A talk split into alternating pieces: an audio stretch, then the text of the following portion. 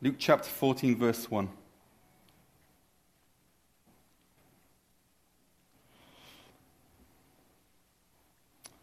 And it reads thus one, one Sabbath, when he went to dine at the house of a ruler of the Pharisees, they were watching him carefully, and behold, there was a man before him who, who, had, who had dropsy, which sounds uncomfortable, but it means swollen limbs, okay? So you're wondering, okay. And Jesus responded to the lawyers and Pharisees, saying, Is it lawful to heal on the Sabbath or not? But they remained silent. Then he took him and healed him and sent him away. And he said to them, Which of you, having a son or an ox that has fallen into a well on the Sabbath day, will not immediately pull him out? And they could not reply to these things. So Jesus is causing a ruckus in polite company again. It's like he doesn't care who he's surrounded by. He's in the house of a ruler of the Pharisees, and he's not just a Pharisee, he's a ruler of the Pharisees. And it says in chapter 14, verse 1, that they were watching him carefully. They had their collective eyes on him. And these weren't eyes of adulation or friendship, these were probably eyes of suspicion. This wasn't some relaxed time talking about the ball game. This was tense. And I imagine, or I don't imagine, that there was any background jazz music playing in this party. I imagine it was silent and it was awkward. And all you could hear was the clinking of utensils against the plates and the occasional awkward cough. And they're set around this, this, this table, and probably this table would have been low to the ground.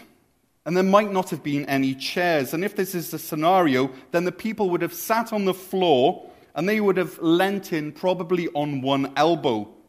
They were reclining at the table. And just before this meal begins, a man suffering from dropsy, which, I met, which means that his, his limbs, his, the joints are swollen from too much fluid, comes in. And Jesus makes a pointed remark to the Pharisees. He then heals him on the Sabbath which was bad because it constituted work, and then he sends them away.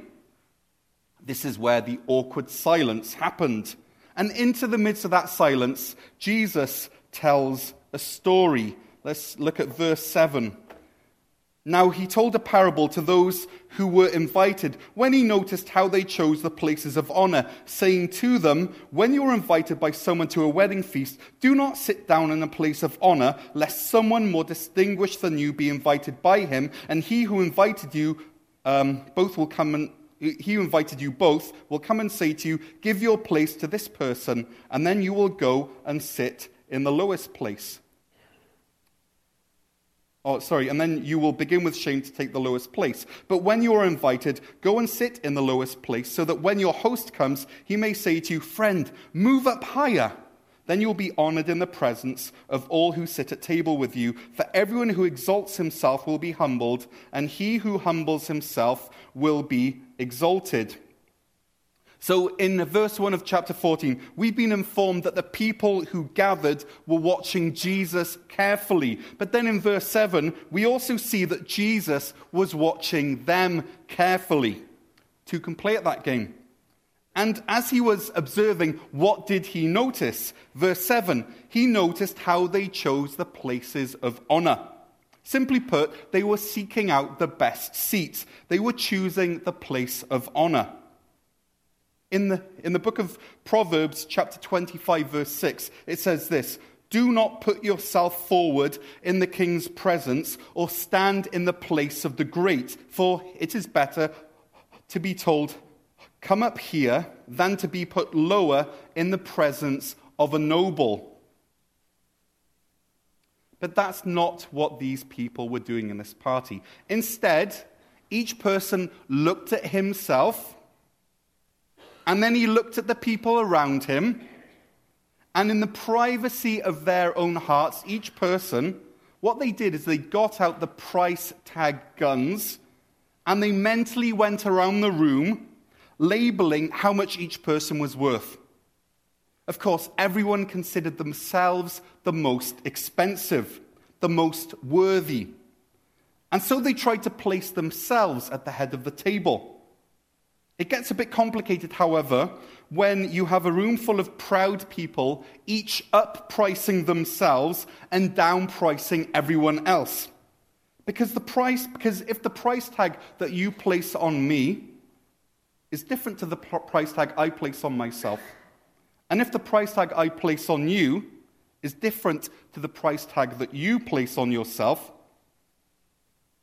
then things get complicated. So I imagine there was some sort of a polite mad rush for the top of the table. It's, it's a bit like those group exercises where you have to put yourselves in order according to age or height or alphabet.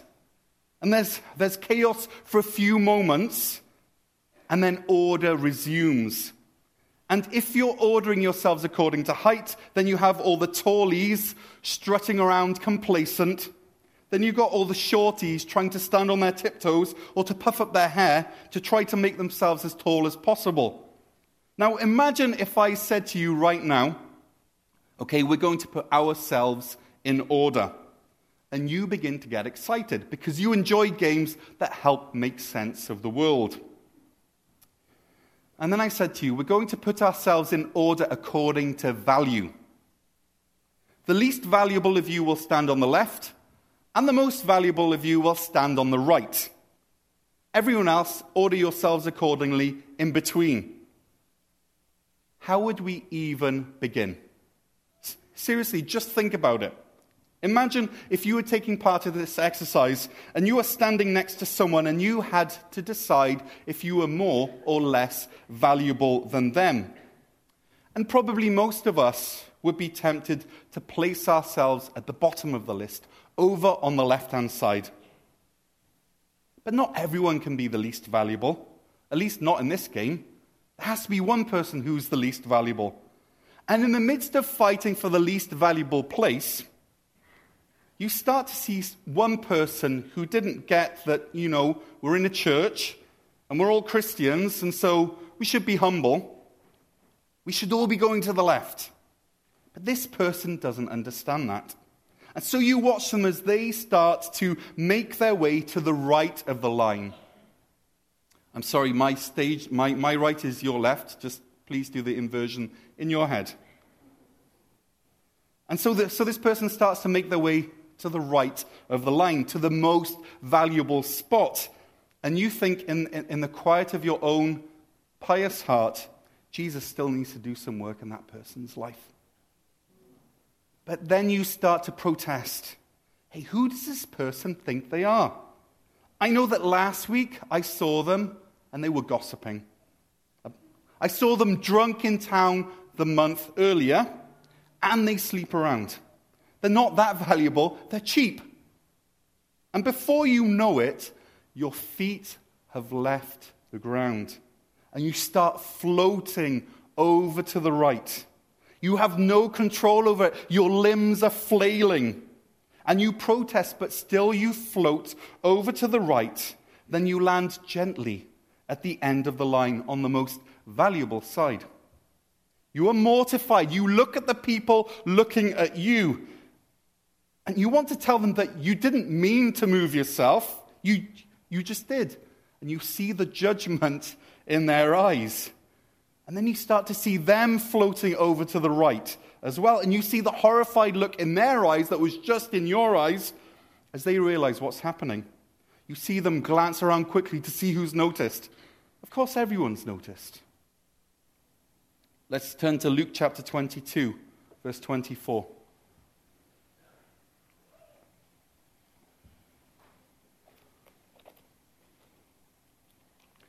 Luke 22, verse 24.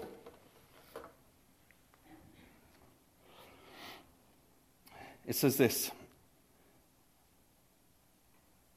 A dispute also arose among them as to which of them was to be regarded as the greatest. Can you imagine being in this conversation? As to which of them was to be regarded as the greatest. And he, which is Jesus, said to them, The king of the Gentiles exercise lordship over them, and those in authority over them are called benefactors. But not so with you. Rather, let the greatest among you become as the youngest, and the leader as one who serves. For who is the greater? One who reclines at table, or one who serves? Is it not the one who reclines at table? But I am among you as the one who serves. There was this guy called, or there is this guy called William Farley who said this. Here is, is the great paradox. The proud man thinks he is humble, but the humble man thinks he is proud. The humble man sees his arrogance.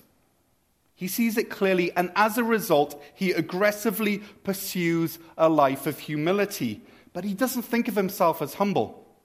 The proud man is completely unaware of his pride. Of all men, he is convinced that he is the most humble. We can't help it. Most of us cannot help overvaluing ourselves. We love to upprice ourselves. It's like we don't even try. We just float over to the right. We automatically move to the most valuable spot. Pride just seems to ooze out of us. If we were to see ourselves in this account at the Pharisee's house, we would like to imagine that we would humbly sit at the bottom of the table with a saintly, contented look on our face and perhaps a little bit of a halo on our head. But the, real, but the reality is, is that we would most likely have been caught up with the self promotion and the jockeying for position along with everyone else. We're prouder than we think. Just this past week, I had someone come to me and suggest a change in the church. And I will not tell you how quickly my defenses went up. What change are you talking about? Who's been talking to you? And no matter how much I tried to mask my hurt ego, I couldn't. And no matter how much I tried to sound big hearted, I only succeeded in coming across as small minded. I could hear myself, and I didn't like what I was hearing, but it was like I couldn't stop it. I knew I was acting like a child, and I suspect that they did as well. So I did the only thing I could do in that situation. I stopped myself. I took a breath, and I apologized for being really defensive. I stopped trying to dig myself out of this hole and I admitted that I was being a bit of an idiot. Now, back to this incident in Luke chapter 22 with this argument about who is the greatest. Well, if, if we were there, we'd like to think that we would be the ones who said, guys, guys, guys, we shouldn't be speaking like this about who's the greatest. This isn't how followers of Christ should be thinking, but probably we would have been there up with the rest of them arguing why we were the best. Of course, we wouldn't have been so obvious. We would have cloaked our pride in the language of humility. We'd have said things like, Oh, it's so tiresome to be woken up by Jesus to spend time alone with him in prayer in the morning. I don't know why he singles me out, but I envy you guys your sleep. I wish he wouldn't keep sharing his innermost thoughts with me. It's such a burden. Or maybe, yeah, I walked again on water last week. Do you know how much of a pain it is to get on the sand with wet feet and then have to clean it off afterwards? Or maybe we'd have said, seriously, I've got to stop healing people. After helping that blind man see yesterday, I just couldn't get a moment's peace with people wanting to worship me, and I was like, hey, I'm not Jesus. If you're anything like the good Christian I am, we hide our pride behind a mask of humility, but no one's convinced, least of all God. You would think that pastors would be generally humble and Christ like, but when we get together, it's not long before we're sizing each other up. So, what church do you pastor at? Okay, cool. How many people attend? And what is that except trying to size ourselves up against each other? To really determine how valuable our church is, and therefore to determine how valuable we are. And so, and so, in this incident in Luke 22, Jesus turns things over on his disciples by saying in verse 26, Let the greatest among you become as the youngest, and the leader as one who serves. Let the greatest among you become as the youngest, and the leader as one who serves. Pastor Tim Keller says this Up until the 20th century, Traditional cultures, and this is still true of most cultures in this world, always believed that too high a view of yourself was the root of all evil in the world. But our belief today, and it's rooted in everything, is that people misbehave for the lack of self esteem. It's because they have too low a view of themselves. And he goes on to say, people used to think it was because they had too high a view of themselves and had too much self esteem. Now we say it because we have too little self esteem. So, which of these is our real problem? Is it too much self esteem or is it too little self esteem? Well, what Keller goes on to propose is that what we need is not more self esteem or less self esteem. What we need is gospel humility, or to put it another way, what we need is the freedom of self forgetfulness. But we cannot forget ourselves by focusing on forgetting ourselves. That will never work. In fact, let's try it right now for 30 seconds. And I'm going to coach you as a good pastor. I'm going to coach you through this exercise, okay? So the aim is to stop thinking about yourself for 30 seconds. Okay, ready? Let's go. Stop thinking about yourself. Stop thinking about yourself. Stop thinking about yourself. Seriously, forget yourself. Just stop it. Stop thinking about yourself. Think about something else. If you got you in your mind, stop thinking about yourself. If you have that picture of your face in your mind right now, get it out of your mind. The goal is to stop thinking about yourself. Forget yourself. As I've shown you in this amazingly scientific example, that we cannot forget ourselves by trying to forget ourselves. We cannot get humility by pursuing humility. We can only forget ourselves by reorientating our focus outwards. Let me explain. If you fill your mind with thoughts of quitting smoking, you will never quit smoking. The best way to quit smoking is to forget about quitting smoking. Do something else. You can only quit thinking vengeful thoughts by reorientating your mind outwards and filling your mind with something else. I cannot quit thinking about vengeance by trying to stop thinking about vengeance. Instead, I need to try and do something else. You cannot stop thinking lustful thoughts by trying to stop thinking about lustful thoughts. Instead, you, you need to reorientate your mind and start thinking about something else. Get your attention on something else. Do something else. Why else is it that temptation usually assails us when we're relaxing, when we're having downtime? Why are we rarely overwhelmed by temptation when we're working hard on the construction site, or when we're trying to finish a book for homework, or when we're trying to do the laundry, or when we're reading a proposal, when we're doing home renovations, or when we're filing our taxes, or attempting to meet an important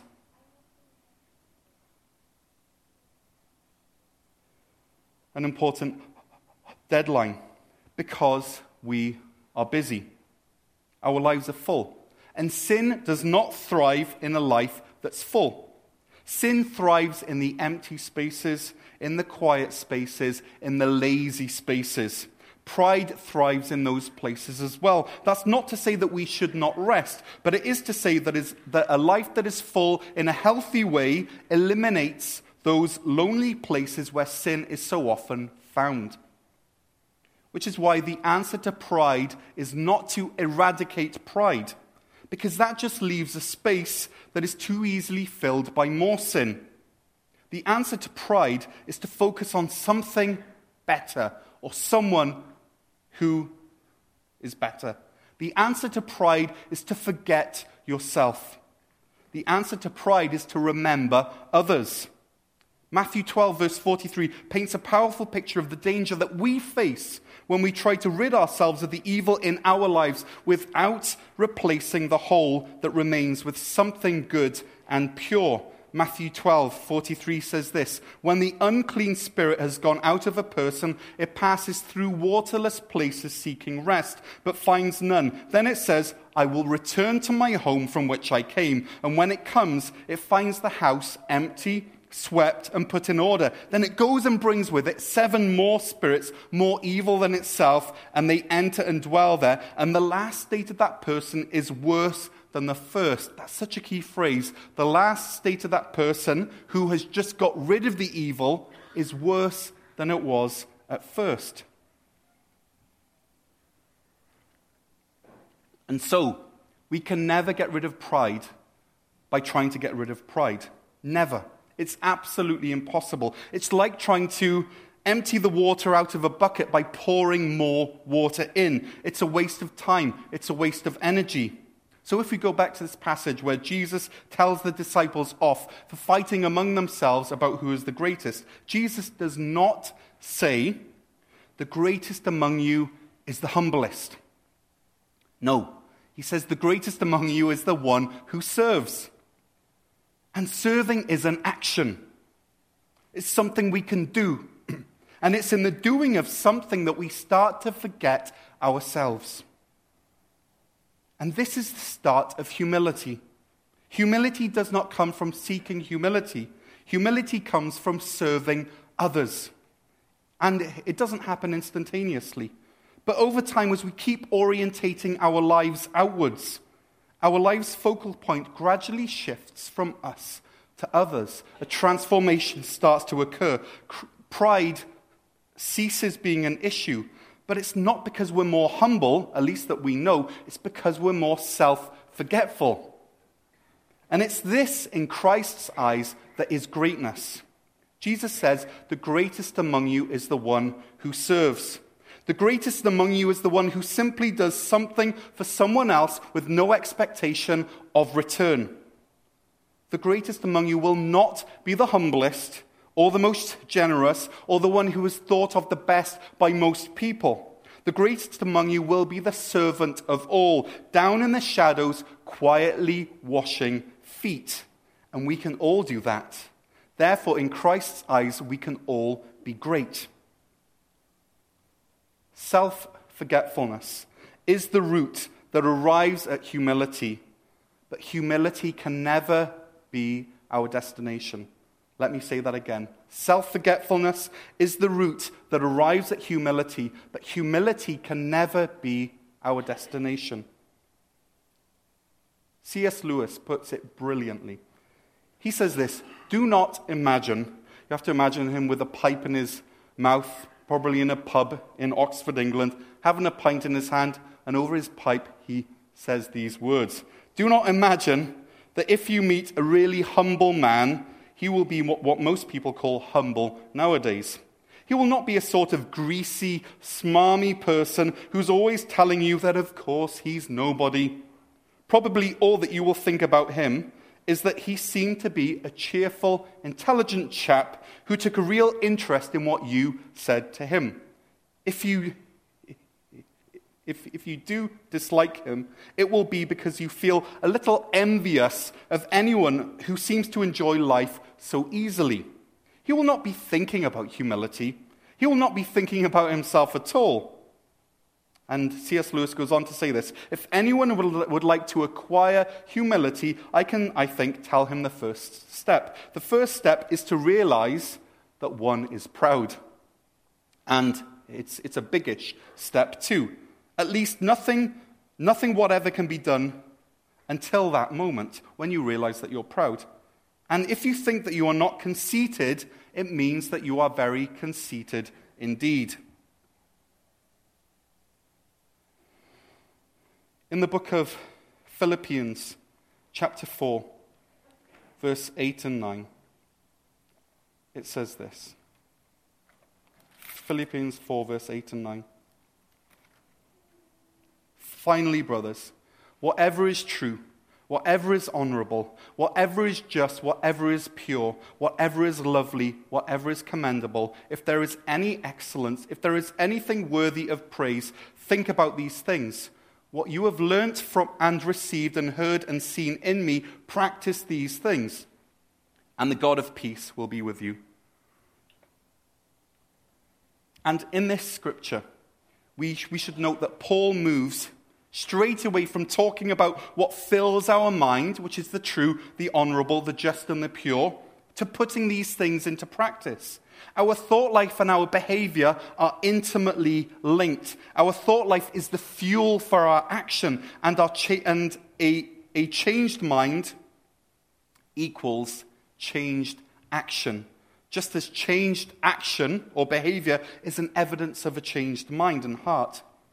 So, meditating on Christ and his ultimate act of, sacri- of service in dying on the cross leads us to a transformed life. Fixing our minds on the cross leads us to our own crossroads where we choose a life that's orientated to others, and this is what leads to our humility.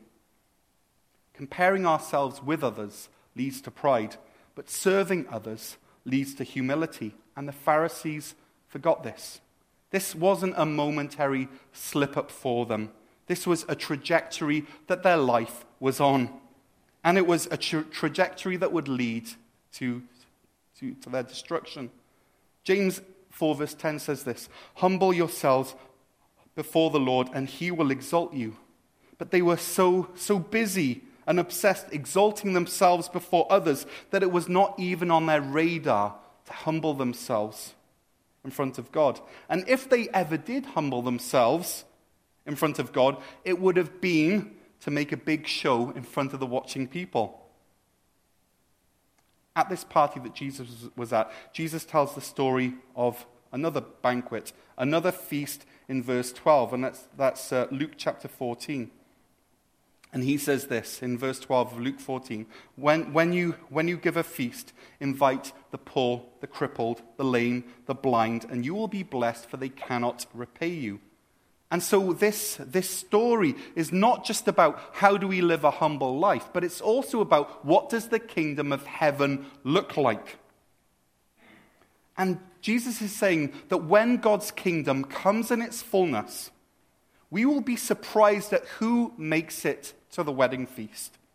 It will be the poor and the crippled and the lame and the blind. Those whose, whose illness, those whose lameness is staring them in the face.